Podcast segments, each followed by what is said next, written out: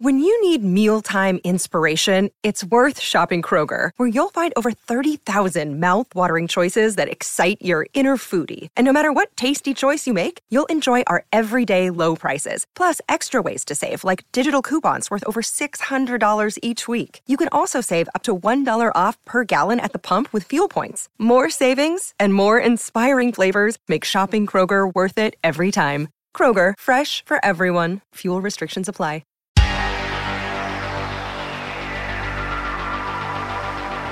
And now for an Exploding interview. Stay tuned.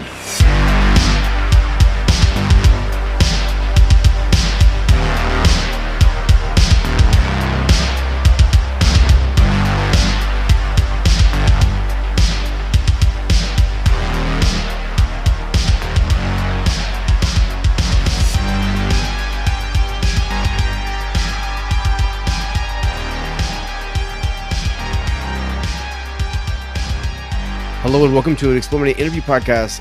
I am your host, Rob, and joining me today is Drexy. Welcome back, Drexy. Hey, Rob. How's it going? That's, so that seems to be uh, I say every episode. Yeah, you, maybe you should change it up a little bit. Yeah. Say something again. Try to try to try it all over again. Oh, Rob, it's so good to see you once more. Oh, yes, and you're not even seeing me. How weird. But oh, you man. are hearing from me. It's so much better. I appreciate that. So anyways, today we are joined by Praxis Games for an interview on the newest expansion to Interstellar Space Genesis, Evolving Empires. So I'll welcome to the show, Adam. Welcome to the show, sir. Hello. Hi. Good to be here. Great to have you back. And Keith, once again, hello, sir. Hey, appreciate you having us back. Yeah, absolutely. The last time we spoke was way back when, when you did the Natural Law expansion. So We you kind of hinted at the idea of possibility, the possibility of doing more, and here we are talking about more, which is great. I'm I'm really excited, and you guys posted that announcement, and then you've just actually released a, de- a dev diary today, which kind of outlines some of the stuff that's going on in the expansion. So before we get too far, one of you tell me a little bit about like the general idea of what Evolving Empires was meant to do for Interstellar Space Genesis. Sure, I can go ahead into that. We had a few main objectives with this uh, expansion, one of which was we wanted to bring more asymmetry into the game. That was some feedback we'd gotten from players even early on. We wanted to try to address that. So that was a lot of where the inspiration for the evolutions mechanic came from. And then uh, minor civilizations bring some more life into the galaxy. So that was a, a big part of it as well. Um, we felt like, you know, that now was the time to do that. Now that we got kind of our first expansion under our under our belt and got the, some new races added. Um, that's pretty much where it came from. Right. Very cool. So I think it's really cool to see the minor civilizations because it does, it does add like, you know, like you said, some flavor and, you know, like a, an expansive feel to the galaxy, which I think is really cool. So uh, since we're kind of starting off with those, would you mind telling me a little bit about how the minor factions will work? Sure. Um, so within the galaxy, there are uh, minor civilizations scattered around. Uh, that's a configurable setting within the settings of the galaxy. You can set how many, you know, if you want the average amount, more or less. Um, they are hidden.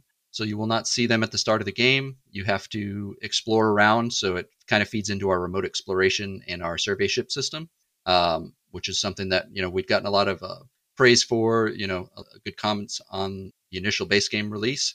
So we've, again, we've tried to feed into a lot of those aspects that people really liked about the game. We tried to expand upon those areas. Um, so th- the minor civilizations naturally feed into that. Uh, once you've gotten, you know, a good lay of the galaxy and you've gotten full scans in certain regions, you will identify minor civilizations on certain planets. At that time, you have a couple of options. Um, if they're within your supply range, you will immediately start gaining a bonus based on their type. So there's seven types of minor civilizations. Uh, these incorporate things like industrial, espionage, militaristic, uh, cultural. Um, so basically the, the type will be identified to you. You'll know who they are. You'll start getting a small bonus based on that. Uh, at that time, you have a decision if you want to continue to survey them. You will bring a survey ship over, uh, survey that um, race, which is basically representative of you learning more about them, studying that race, um, trying to figure out who they really are, how they work, establish relations with them. Uh, that requires you to keep a survey ship in orbit for a period of time. Uh, it's set at twenty turns. You have to keep it there. If you if it leaves the area, you lose that contact, uh, you're out. So you got to you know make sure that you can defend that space and hold on to it. Um, once you've identified the minor civilization, you will be able to pick a new bonus for it. You'll get a, you know, a large image like we've shown a couple screenshots of. You'll identify which of the minor civilizations it is. So there's three per uh, type. So you don't know which of the three it will be until you identify them. Uh, once you've identified them, you unlock a bonus of your choosing. Um, that's a permanent bonus that everyone will get that has access to that minor civilization, which means that it's within their supply range. And it also means they have to have it identified and you know, know that that minor civilization is there. Um, and then you also get an immediate bonus as the one that surveyed them, uh, which is usually an instant bonus. It might be bonus skills for one of your leaders. It might be an amount of credits. It could be a free ship, things like that nature.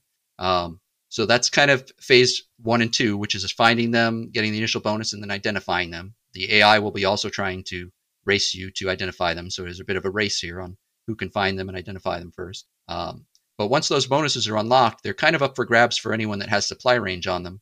Now, one way to take that away is to bring them into your empire's borders. So extend your borders out over that where that minor civilization lives. You now get exclusive access to that minor civilization, which means all those bonuses are yours and yours alone. Uh, this does incur a diplomatic hit oftentimes with other races that may have had um, access to them before that you took exclusive access. Um, so that's, you know, kind of the primary way and best way that you'd want to do it. Um, another option, if you can't get access and it's firmly in someone else's territory, is you can go in there and destroy them, um, which obviously angers the person that had exclusive access to them quite a bit, but you know, you're denying them the advantages that, that you can't have for yourself. So um, that's kind of a, you know, a summary, I think, of it. I, I have to say that I really like this because, first of all, it, it starts to feel like Star Trek, like, you know, like it just the idea of like, you know, exploring the great beyond and then going out and sending out your enterprise to make first contact and stuff like that. That sounds really cool. I, I really like that. So if you wouldn't mind, I was, I was hoping you could give maybe a couple examples of some of the bonuses we might see. Um, sure. So uh, like I said, the, in, the immediate bonuses are things like, um, you know, free ships or uh, free credits or leader level ups, things of that nature. Um, every minor civilization. So the type of minor civilization will give you some type of, um, you know, mo- numeric bonus, typically like, uh, you know, a cultural civilization might give you, uh, you know, half a, half a space culture point per population in your empire when you first identify them, if they're within your logistics range. If you identify them fully, then that, those bonuses double. Those, um, kind of civil, those type based bonuses that everyone gives are doubled immediately. Uh, in terms of the bonuses you can unlock for them, uh, beyond that, there's a whole host of them. Give me one second, Rob.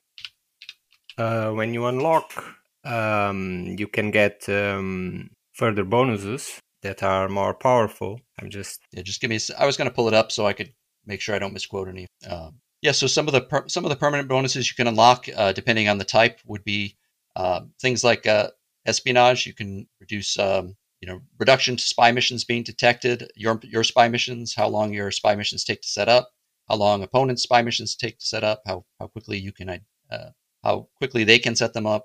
Um, there are uh, increases to your early breakthrough chance and research percentage re- increases in certain research categories. There are uh, reductions to construction of certain types of ships. There are options to get additional culture points um, from colonies with ruins. There are militarist, militaristic bonuses to all manner of things, crew experience, uh, ship defenses, boarding defenses. Um, there's extra uh, economic gains from trade good income, trade asteroid exploita- exploitation, um, monetary gains, uh, ship refit speed. There's options to get uh, additional strategic resource, uh, you know, quantities of strategic resources added. So those are the type of things that you'll usually get to pick from two or three of those when you fully uh, identify a minor civilization. Oh, that sounds really cool. So, I mean, that's just one part of this expansion, right? So other than being able to kind of, you know, first of all, I have to say too, that I really like that you guys have kind of implemented this, this new mechanic in conjunction and sort of like in parallel, well, not really parallel, to, to kind of strengthen your already awesome scouting system, because like your, your, the scouting system you guys have with the remote scouting and stuff, I think is one of the, one of the best honestly, one of the best mechanics of any four X game I've played in some time. I really like it.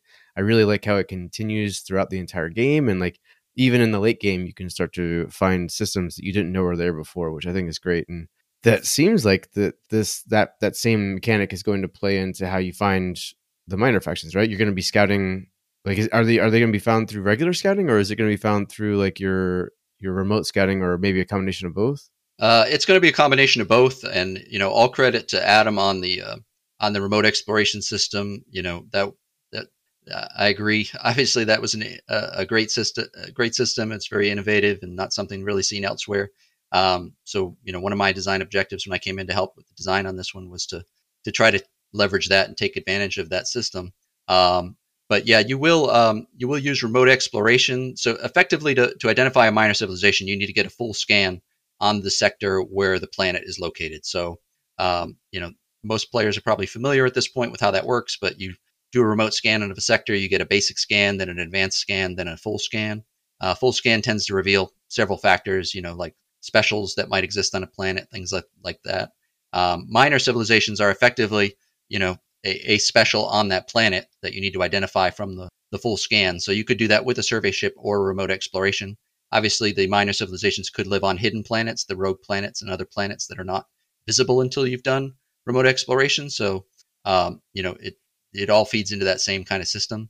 Now, the actual studying of the minor civilizations, that does require survey ships, and that was a conscious decision. We wanted to try to um, increase the importance and, you know, give a little bit more leverage to people potentially having a few survey ships out there um, and protecting those. So that's that's kind of where the inspiration for that came from. Can you... Uh... go through on how the uh, affinities work? Um, yeah, so the, the affinities themselves, um, I, I assume you're talking about the evolutions here. Uh, the affinities themselves are kind of already in the game, um, not not the evolutions themselves, but we have a, a concept of affinity in the custom. If you go to create a custom race, you'll pick an affinity for your, your race. That kind of determines some of the A I behaviors behind that race. It determines your initial starting technology, um, which you know typically is the same, but there's a few differences here and there. Um, it controls obviously your, um, you know, just aspects of your, of your race that are tied to a specific culture. Um, so, you know, moving into the evolutions here, the evolutions are tied to those affinities. So depending on, you know, which affinity you have, which if you're playing a base game race, you would have obviously the affinity that goes with that race. So if you're playing as the humans, you get the human affinity, uh, you know, Sulak would get the Sulak affinity, um, or you can create a custom race and pick whichever one you want. Um, so that, That's where the evolution tree is going to come in. So whichever race you're playing as, or whichever affinity you're playing as, you will get that culture, uh, that culture evolution tree um, to start with. Right. And so from there, like from what I'm reading in your dev diary, it sounds like, you know, you have your, your evolution side now, right? Like you go through your space culture menu and you have the like evolution block or like tree here now. And it looks like to me that like you can branch onto two different paths, and I'm I'm assuming that each of those paths are exclusive to one another. That's correct. Yes. So um, the the tree works similar to the other space culture trees, and also different. Um, so in in one way, it's the same because you use space culture points and space culture level ups to select new uh, evolution perks. Um, that's the same. Um, it's different in that the evolution perks, you know, with the standard evol- uh, standard space culture trees, you can just click. Uh, and move your way down the list every level up. You, if you want to keep moving down the wealth culture tree, you can just keep doing that. On the evolution side, we wanted to simulate a bit more of the, you know, your race is evolving over time. So evolution in our minds is not just like a bodily evolution. It's an evolution of their spirit, their culture, um, everything that makes them them. Um, so the idea is you start off, um, you know, kind of at your base form, and then you eventually advance down to become the best version of yourself, whichever direction you choose to take. So uh, for that reason, you can't just move down straight down the evolution tree. You need to first, uh, your first evolution perk is unlockable very early on. I think you basically just have to get one other space culture, and then on your second level up, you can immediately start evolving. Um, but then beyond that, you have to wait for a few more level ups till you can get your kind of tier two one unlocked, and then a few more level ups before you can get your tier three one unlocked. Um, so there's multiple reasons for that. One is that, you know, we wanted to put more focus on the space culture system. We wanted to put a little more emphasis on having to get those points. And we've given a few ways for certain races and other ways to do that um, as part of this. But we wanted to put a little more focus there. We also wanted to put a little more competition over the Galactic Wonders. So the Galactic Wonders in the game require you to get down to a tier three of one of these uh, adventure, wealth, or knowledge trees. Um, now you've got a bit more of a dilemma. Do you keep going down one of those trees to get the wonder that you're looking for? You know, if you're a veteran player, you've probably played the game a ton of times. You know exactly which which ones you want to pick and when you want to pick them. That's going to be a lot harder to do now because now you're maybe struggling with, oh, I really want that, but I also really want this evolution perk. Um, So that's kind of uh, some of the ways they're the, the same and different. Uh, another way that they're the same is that their perks are mutually exclusive at any given level. So with the existing uh, trees, when you pick one, uh, the opposite one in that same tree is unavailable to you. Now, if you go into the evolution tree, we take that one step further. Not only is the option on the opposite side unavailable to you, but the option below that option is also unavailable to you. Uh, we try to illustrate that through some um, connecting lines that will, you know, block off, and it'll also, there's messaging there to make let you know that that'll be unavailable. But you really are, after your first perk, picking a path that you want to go down, and those paths tend to take you in different directions um, by design.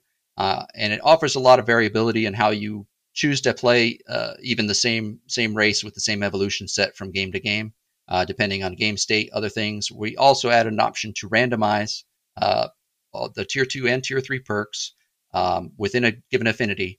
And uh, the top perk always stays the same, the first one you unlock, because that is uh, some of the factors, and I can go into that when we go if we go into more specific on um, some of the perks. But um, the reason for that is some of those are very uh, the perks below that are contingent upon that first one, so you kind of have to have it there. That's the same reason that you can't randomize across the trees, because it, they're all very tightly tuned um, to work together. Um, yeah, yeah. That's. I mean, like again, I think that's awesome, because I think what you said at the beginning when you said that the, the the idea behind it was to add some, you know, desired and, you know, asked for asymmetry, and I think that's exactly the kind of asymmetry I'd like to see, especially when you say that, you know, like you're talking about two exclusive paths that that change up gameplay enough, even just for the same race, so that, you know, you're playing the Sulak, and, you know, one time you can play it however. I, I mean, I'm actually curious to know, like, you, you you did a great job here of listing sort of like maybe giving a, a little like almost like lore-ish background on where these evolutions will will, will kind of go within the game. And I'm I'm curious, like, could you give me an example of like how the Sulaks will work, where where what path they'll take on one side and maybe the other path they'll take? Sure. Yeah, no problem. Um, so the, the Sulak kind of, you know, uh, this is mentioned in the dev diary. Um, you know, their culture is based around, you know, they're, they're the fastest reproducing race we have in the game. Uh, they are, uh, you know, subterranean. They tend to have very large populations, fill up worlds. So the, their evolution is kind of, um, based around that. They're also, um, known spies. Anybody who's played the game probably knows that the Sulak have messed with their, their plans and messed with their leaders and stolen stuff uh, more than once. So um, we definitely leaned into all of that with their design. Uh, their very first perk is called Swarm Specialists. That one gives you a bonus uh, bonus weapon damage for every additional ship you have of the same size in combat. So if you bring, you know, six or seven uh, frigates into combat, they're all kind of feeding off each other. And, you know, obviously they're going to start dying off during that combat, but, you know, and that will start reducing your damage each time that they're there. But they kind of are working... It, thematically, they're, you know, the idea is all these ships are working in tandem um, to help each other out, and that's leading to basically you being able to do increased damage. So, um, you know, that works across all their ship classes. Obviously, it's going to be easier to do that with smaller ships, um, which again was by design. We wanted to give them their specific uh, evolution set a, a little more focus on swarming with smaller ships. Um, to help support that, every colony you have also gets a military ship production bonus, um, so that you're getting a, a straight up Uh, additional bonus, flat bonus to every colony. So that's uh, the flat bonus is nice because it doesn't give you as much ability to build like the huge ships on brand new worlds. But if you've just taken a new world or colonized it, you're already going to have a, a decent amount of production to start producing military ships there um, and continue your offensive. Uh, in addition, frigates and destroyers will start at a level, of, a one level of experience higher than they normally do. So again, uh, that just kind of feeds into the, hey, use these smaller ships. They're going to do extra damage. Um, they're going to be a little more accurate, a little more defensive. And then um, their destroyers actually take one less ship support point as well. So their destroyers pretty much cost the same amount as a frigate. So once you're ready to move up, uh, you can really start swarming with those destroyers. Now, uh, all those things probably sound great, but there is one big drawback, and that's true of a lot of these evolution sets. You know, we didn't want to, we wanted to make people feel overpowered in some ways, but also put some restrictions uh, that help challenge them. Uh, and one of the ways we did that with this one is Swarm Specialists says that your empire can no longer refit ships at all. So again, really um, pushes into, hey, I'm going to build smaller ships because I don't want to invest a lot in this this giant ship that I can't refit and gets out of date. Um, so that's that's your starting point is Swarm Specialists. That's the one you can unlock right away. You can start swarming the galaxy with your small ships and gaining damage bonuses right away. Um, from there, you pick one of two paths. One is around speed and has to do with um, effectively making your ships um, have a better, uh, your ships are effectively going to have a chance to evade missiles from any ships larger than them, as well as monsters. So you have a chance to outright dodge a missile. Um, and that one's called Astral Acrobats. Um, so the idea there is these guys are speed demons. They're flying around. They're dodging missiles. They're losing tracking, you know, so uh, this is separate from the whole ship attack and ship defense system. You just have an outright chance to dodge missiles. Um, and then you also gain extra combat speed with that. So you're going to be moving faster and, um, you know, which is going to feed into that Swarm Specialist. You're going to get that extra damage. You're going to move faster. You're going to get behind people. You're going to start shooting them, and you're going to be dodging their missiles on your way in. Um, so that's Astral Acrobats. If we continue down that same side of the tree, um, down to the, the, the kind of the final perk in that side, uh, that one is called Death Wish. We showed this one in the trailer a little bit. Um, so your salvage combat action, if you go with Death Wish, is replaced with the collide action. So this is the, again, culmination of all the stuff we've talked about. It's these small ships focus. It's this fast, these fast ships. And, you know, whether you choose to wait until their ammo is depleted, or maybe you just, uh, your ship's damaged and not really able to do much, or maybe you just want to take a fresh ship and do this, you can. Um, you fly up next to an opponent. You have to be basically within a short range of them. And then you hit the collide button. You're going to crash into them, doing a bunch of damage based on um, your remaining hull, so how much armor and structure you've got left in your ship, as well as your speed, which you might imagine. Um, so again, that and that feeds into the speed bonus you've gotten earlier. You, you want to have make your ships really fast and mobile, and just crash them into people, and just not worry about it because you're building new ones. And again, the Sulak, you know, they're rapid reproducers. They don't care. They're soldiers. You know, that's the ultimate way for them to go out in this world, is to crash into somebody and have a good time. So um, the downside to Death Wish um, is that, uh, and the Astral Acrobats didn't have a downside. A lot of the tier two ones did not have downsides. Uh, again, that's by choice, because we wanted those to be, hey, if you've unlocked evolution, you're dealing with the first one. Let's give you uh, kind of a freebie on the second one. You just get bonuses. But if you want to go down to the last one, that's a choice you have. Uh, you don't have to unlock Death Wish. But if you do, salvageable items are no longer available during or after combat. So you're not going to get any free techs or anything like that, or B C, you know, currency uh, when combat's over. Now, uh, if instead you want to go down the other path, instead of uh, going from Swarm Specialist to Astral Acrobats, you have a choice to go the other way, which is Uh, called Cloak and Daggers. That one gives you a, a straight-up chance, similar to the missiles, to dodge beams and kinetics.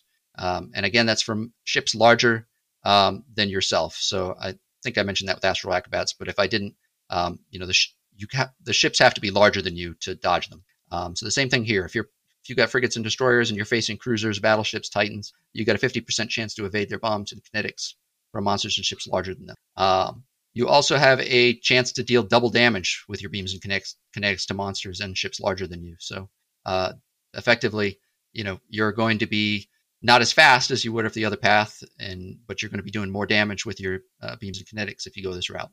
The ultimate, uh, you know, kind of tier three perk for this one is called Starjackers. That one gives you uh, a couple of saboteur leaders immediately peer or level up, um, or your, you know, your existing leaders might learn the skill. So why are we talking about saboteur? Well, that's one of the spy actions that lets you steal, uh, sorry, destroy um, buildings and structures in colonies. Well, in this case, the saboteur action gets changed now, um, or I guess improved, where it can now steal a targeted ship instead of destroying it. So not only can you destroy buildings, but now, or just ships, now you can actually steal those ships and make them yours. Um, so this is kind of a more underhanded way to get enemy ships from them. Um, in addition, with Starjackers, your frigates and destroyers can board ships without requiring them to be mobile, uh, immobile. So you no longer have to take a ship's engines out to stop them in their tracks to be able to start uh, trying to load up your troops. So this might lead to strategies where you want to put marine pods on your uh, frigates and destroyers, fly them up, start trying to steal enemy ships, and um, use them to your own advantage.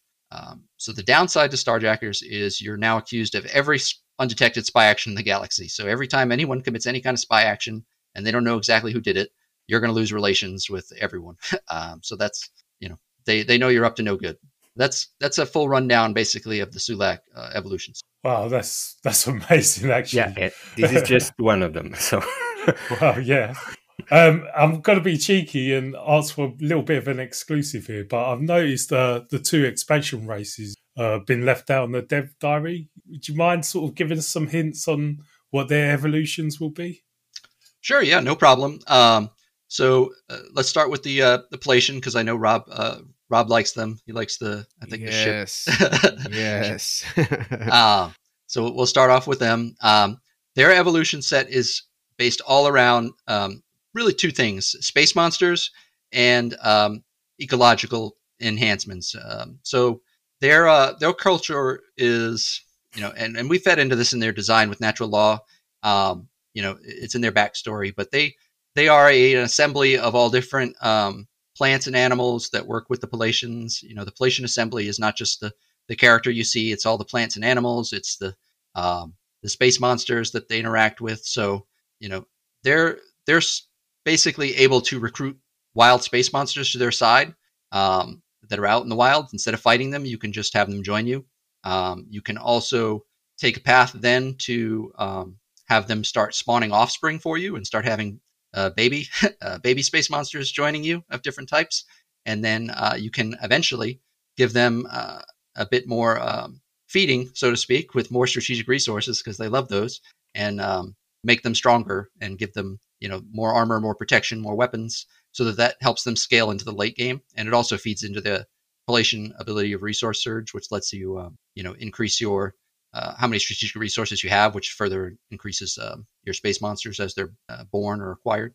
Now, um, the other path would kind of feeds into the space monsters and strategic resources still as well. But um, on that path, you get uh, a little more help from the animals and plants as well. So space monsters will start giving you planetary um, engineering bonuses and other things, kind of like support ships uh, as you acquire more of them. Um, so you've kind of got a way to keep evolving your planets to um, be able to terraform them and improve them ecologically. And then um, you also have an option for the plants and animals to start helping defend your colonies, help you with production, help you with refitting your ships. So, you know, thematically, you can imagine, you know, vines are become coming to life. They're they're being fed and they're they're helping you construct things. Now, there are some downsides to obviously the Palatian, just like we talked with the Sulak. Um, And I didn't go into all the details in the Palatian. I'll go into uh, a little more of that with the dev diary, but I think that gives you a good sense of it. Um, so one of the downsides is they will not find any environment except for Swamp Ecological three. So the uplifted swamp worlds are the only environment they're going to find ideal. Most races find two other biomes as to be, you know, tolerable for them, and then the rest are hostile. The Palatian are not like that. They've got one ideal and every other one is hostile uh, once you pick that first evolution perk and go down that path. And that's done on purpose because, uh, you know, getting space monsters early on is pretty pretty strong. And then if you go down and improve your space monsters, you kind of lose the ability to have strategic resource. You know, there's strategic resource technologies that you can get in the game. And if you go down that path, you kind of lose access to, you know, those will help you increase your weapon damage, things like that. If you start boosting your monsters with it instead, you kind of lose the ability to use those techs instead. So they give you a good rundown on them. Yeah, that was awesome. Thank All you. Right. Yeah, really, I'm getting really excited for this again. So, yeah.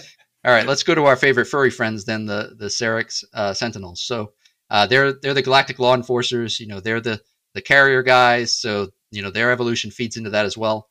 Right from the get go, they're also the the technology guys. You know, there there's talk in their biography about them. They're very good at buying technology. They love technology. They're they're the people that lo- want to have the newest iPhones, you know, before everybody else, that type of thing.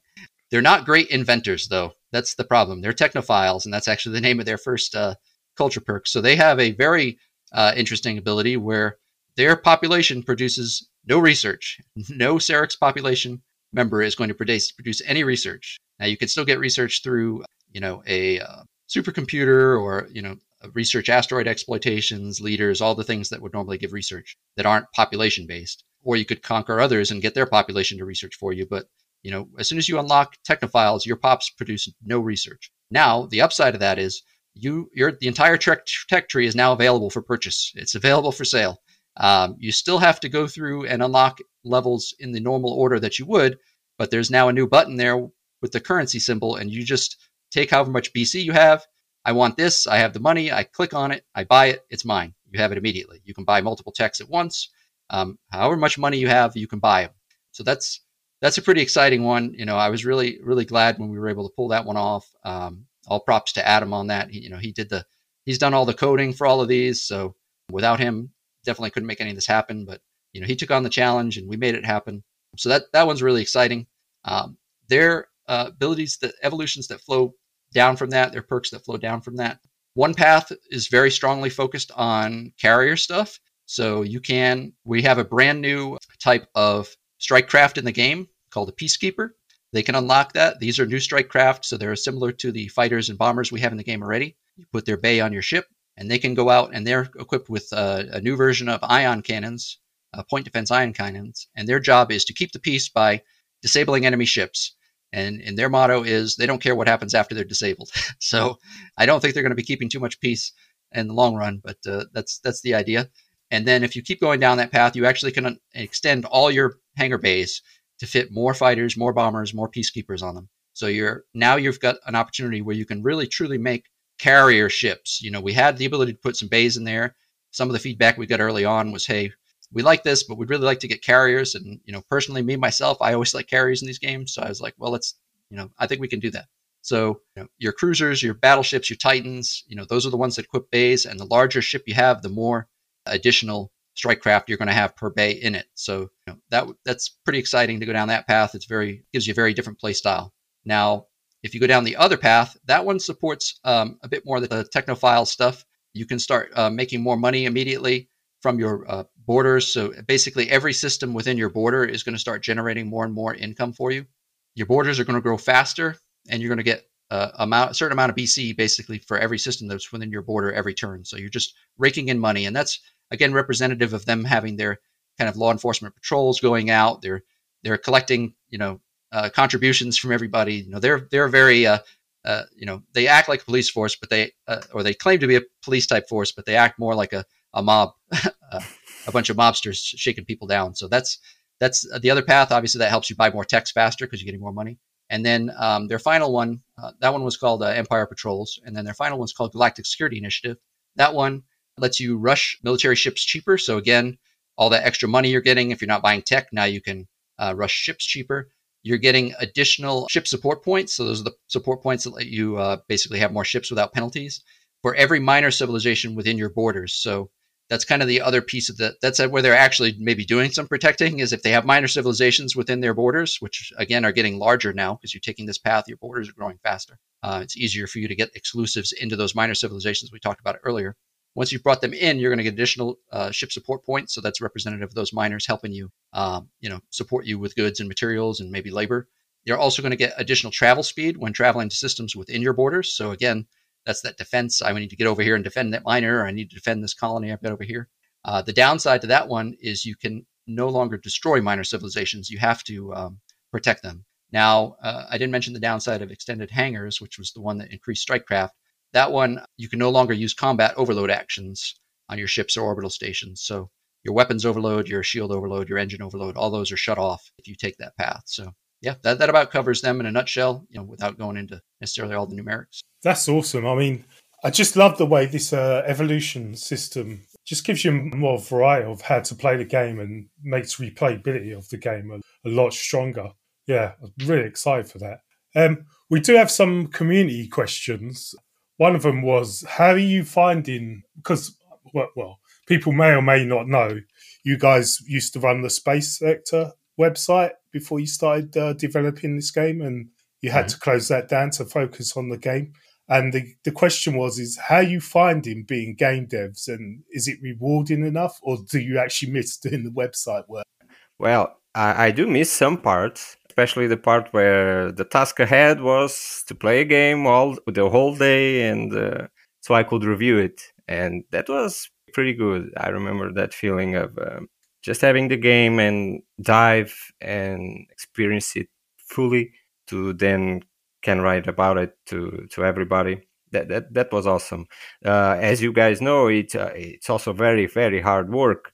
It was excruciating at times to to produce a good review, because Uh, you have to uh, responsibility, and you have to uh, many many things you wish to to express. So there was some some hardship also on that process. I don't miss that that much, but yeah, there were definitely definitely good times there uh, writing about games. Yeah, and with that, the other side of that question too is just, I mean, there's a lot of people that are kind of curious to know just how, you know, Praxis Games is working. Is is it going well for you guys? I mean, do you feel like game dev is your future? I mean, are you are you enjoying it?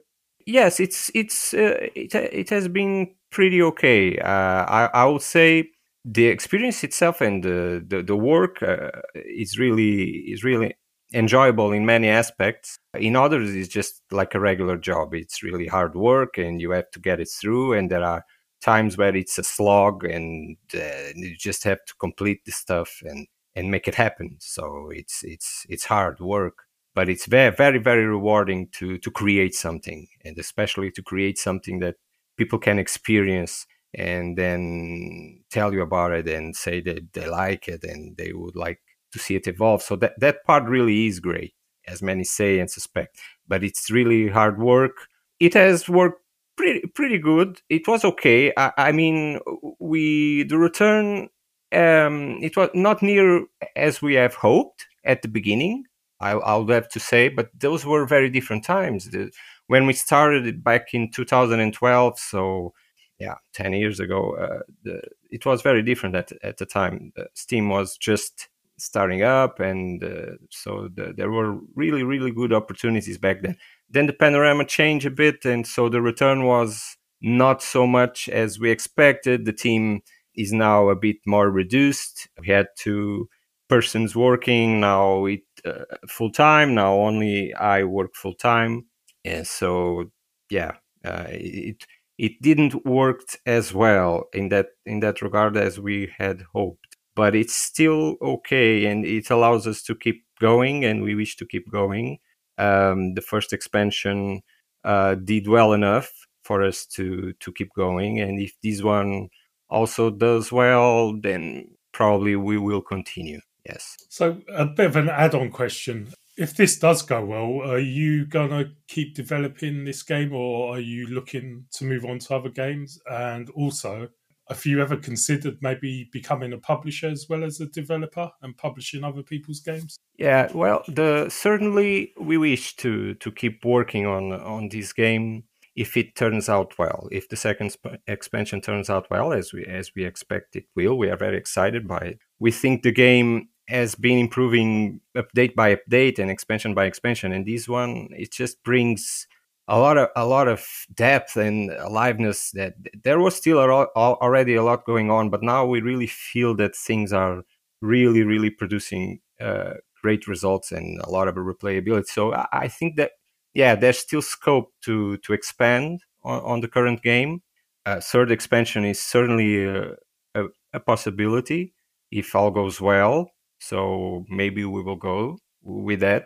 As for an, another game, uh, maybe maybe we can start on that soon, or or, or, or no, or defer that to only when we, we are happy and, and we finish the, um, this one. But for now, the idea is to to see what people think, if they if they would like to to see more of it, and what kind of features do they think the game still could um, receive to be even better. We think it's already in a great place, but yeah, there's definitely room for improvement. As for the the publishing role, uh, it's certainly something that already crossed my mind, because uh, when you do this for so much so much time, like ten years, and before I was writing about games and playing about games, so it's basically almost all my life, right?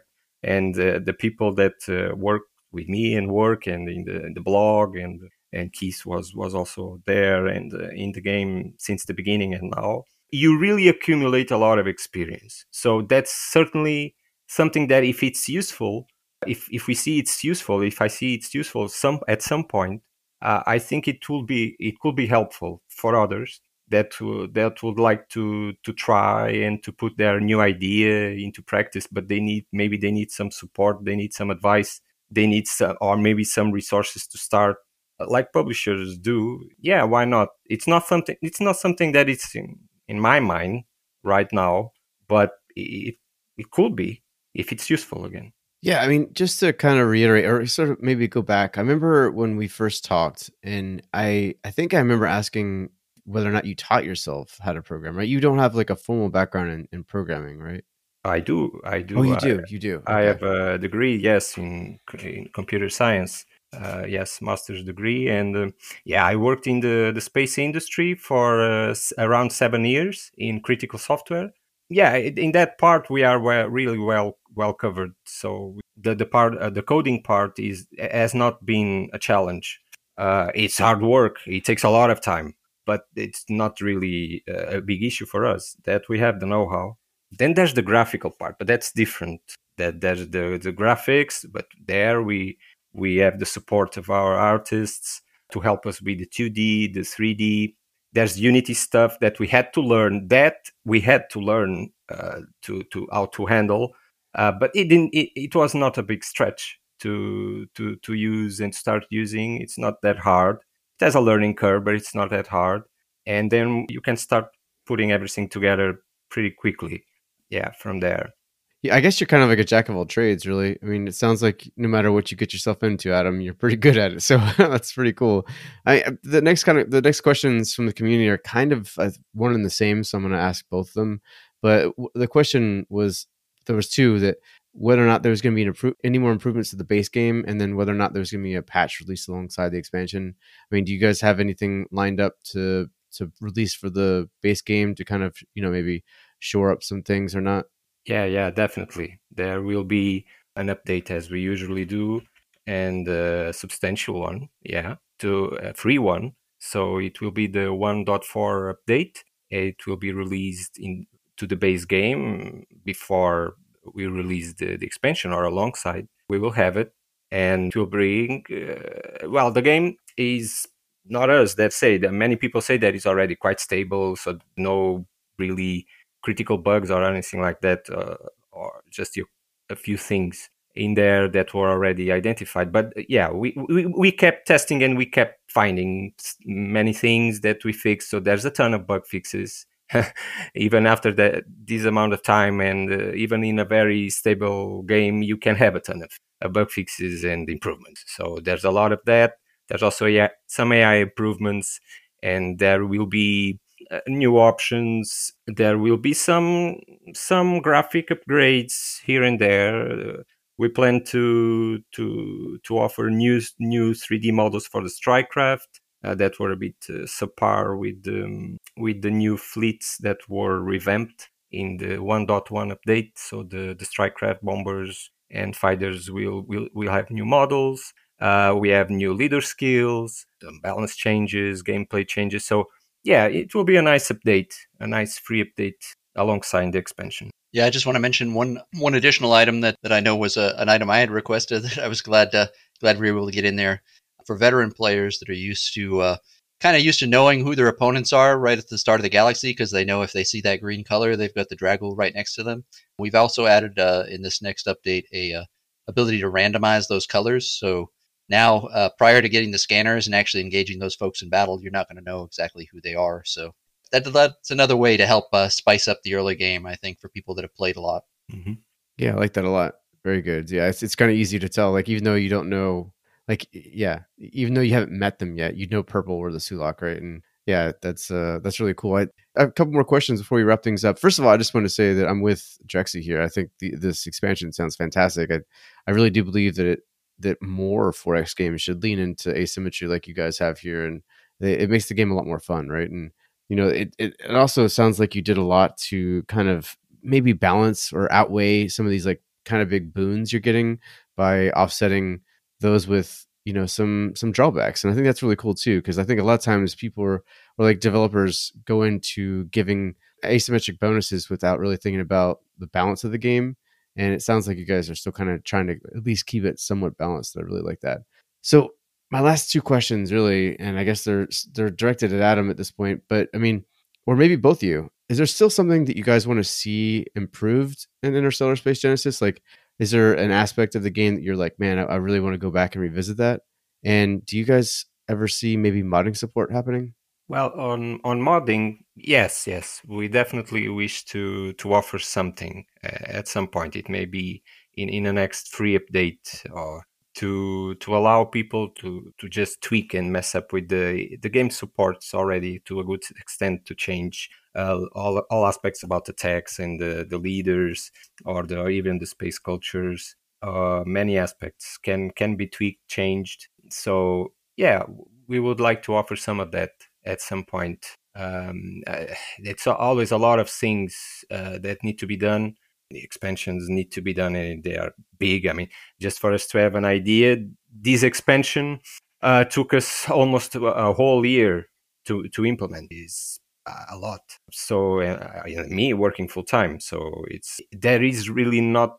So that's why sometimes these features don't don't get in. So it also depends on on how on um, player feedback, player request. Uh, we we added a lot of things in the in the next free update on player request, and so it depends on um, on how we perceive. If many people wish to have something, we know modding is is popular. It's something that people wish to see at some point. So maybe we will offer something uh, on that soon.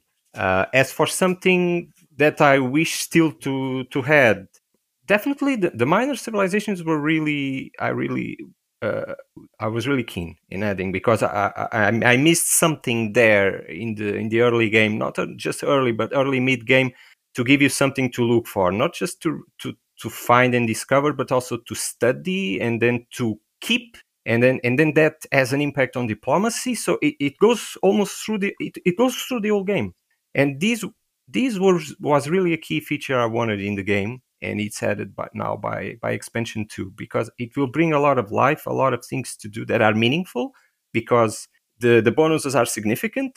Uh, so if you lose them, it will be a big blow, and if you upset someone, it will be a big blow diplomatically. So you you have to choose what to do there. And you also g- gain votes in the end for the election, for the end game. So if you if you keep uh, if you have many of these minor civilizations in your uh, borders, they will give you votes. So yeah, these will we will have. As for other things, yes, there's definitely other things we we would like to see. Maybe more uh, victory conditions or something of that sort, or, or or different a different kind of winning, or maybe. Uh, but there's already elections, or you can dominate, or you can uh, win by a, an alliance. So there's already quite a few, but maybe something there will be done. I don't know. We we we, we don't have yet plans set in stone really, uh, on what could be next. It it always depends.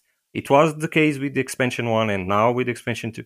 It always depends on where we think the game is, and players think the game is, and what and what's really needed next. For instance, when we released expansion one, we were adding towards expansion two, but then we, we saw that players were saying that, well, diplomacy maybe needs more work, needs more meat, and we, we thought, well, if we had surrender pacts there, it will it will help with micro, and it will help giving more to do diplom- diplomatically later, and and we'll also tie up victory condi- uh, victory sooner. So and it was offered. It, this new feature was offered for free. So you see, we always go like this. Uh, we have some vague plans, but we always react and put in the next free update or expansion what the game really needs. And the game really needed this now. Expansion two really needed the miners for the reasons I explained, and the evolutions to give it even more depth to the races, to give them more flavor, more uh, more character. And the, now you it will really bring that character, because you will see the The different races specializing differently, and it will, I hope, give you a lot of um, excitement for trying new things, because these abilities are not just modifiers. They really change the game, as as you heard. They really allow you to use new techs or new ships, or or deny you things, or things you cannot do otherwise. So yeah, I would say that's what I what I think the game needed now, and what it needs next. It will depend a, a lot on what people think after this. Well, I admit that I think you guys have the finger or your finger on the pulse on this game. I feel like, yeah, I, I, if if I were to look back, I think even we kind of discussed this in the last time we spoke, that some of what you've done here really was what we were looking for, and and I'm really excited to see how this this expansion is. I I, I personally, after hearing this this talk and and speaking with you guys, I, I'm more excited about it than I was before, and I was already really excited about it. So I think you guys really are doing The, the right thing, and, and sounds like you guys definitely have an idea, a, a really focused idea of what you want this game to be, and I really like that. So, hey, Drexy, you have anything left before we wrap things up? Yeah, I just wanted to add that um, I really love what you're doing with this expansion, because rather than add, just adding more races, you've kind of uh, just given it more ways of playing the current race, and especially for people who are really fond of one race, now they've got more options on how to play that race. So I think this is, um, yeah, the evolutions is a really good idea. And it's, yeah, I, I like it more than just, oh, let's add two more races. It's just giving more flavour to what's already there, which I'm excited for. Yeah, I have to agree. I think definitely just adding more races would have been cool, definitely, because I like more races. And, you know, I like that you guys think a lot about the races that you're adding, but the fact that you've added or created an ability to play the existing races in very new ways is probably even more exciting. So guys, I really, I really appreciate everything. You guys have really done a great job of kind of giving us a good idea of what we're, we're going to expect with Evolving Empires. I will go ahead and just shoot in the dark here and ask if you have like a release window by chance. Well, we really would like to, to see if we can, if we can release in May. Uh, let's see. There's a, there's a, there's definitely a good chance there. Yeah, I'll say most probably. Yeah, I like it. All right, May it is. I can wait. I, I hopefully I can wait. I'm not very good at waiting. Yeah, but it's it's always hard to to to set a date because it's it's really things really take more time than than we think. But now, but this time. Now that we did the announcement, I mean, everything is in the game right now, in the expansion. Right? I mean, almost everything, but the things that are left are simple to add, uh, are not hard, are not time-consuming, so that it's not one hundred percent done and ready, but it's it's not going to take a long time. Now it's just more, it's more a question now of testing. We have been testing, and the thing is, is running well, but a bit more testing, a bit more polish, and see if everything is there. And that's what's left. And we, we plan to open um, the the free update to everyone soon, probably. So we'll probably start from there, and then the expansion will then follow. So yeah, uh, a lot a lot will happen in May, I'm sure. Very good, awesome. Well, thank you, Adam. I really appreciate you being you being here and talking to us about Evolving Empires. You're welcome. It was fun as always. And Keith, I really appreciate your in-depth responses. I, I feel like I already know a lot of what's going on, which is exciting to me. I think that that's even more, I mean, it's it's kind of like for the the, the hardcore out there. We we love that. We soak that stuff up. So thanks a lot for that, Keith. Yeah, no problem. I was uh, I was excited to be able to talk about it too. So I've been I've known about these for so long, and it's been so hard holding it all in. Um, but uh, I'm glad we're finally able to talk about it, and appreciate you having us on to talk. Yeah, for those who don't know, and uh, many probably don't, is that Keith and I are friends on Steam, and I see him fire up Interstellar Space Genesis, and I'm like, uh huh, huh, I know what he's doing, and yep, I just yep. I want to ask questions, and I know you can't talk too much, but yeah, there's been a few times where I've poked you a bit and be like, hey, Keith, uh, what you doing? And you're like, oh, I'll tell you, I'll tell you. So, you know, it, I yeah, I, I'm sure it's been hard to keep in. I'd be just as excited to talk about it too. So. Thanks again, guys. I really appreciate you being here. And Drexy, unless you have anything else? No, that's it for me. Just, uh, yeah, just wish you guys good luck. And yeah, it's definitely uh, one of my favorites. And uh, I just love you guys are supporting it for so long.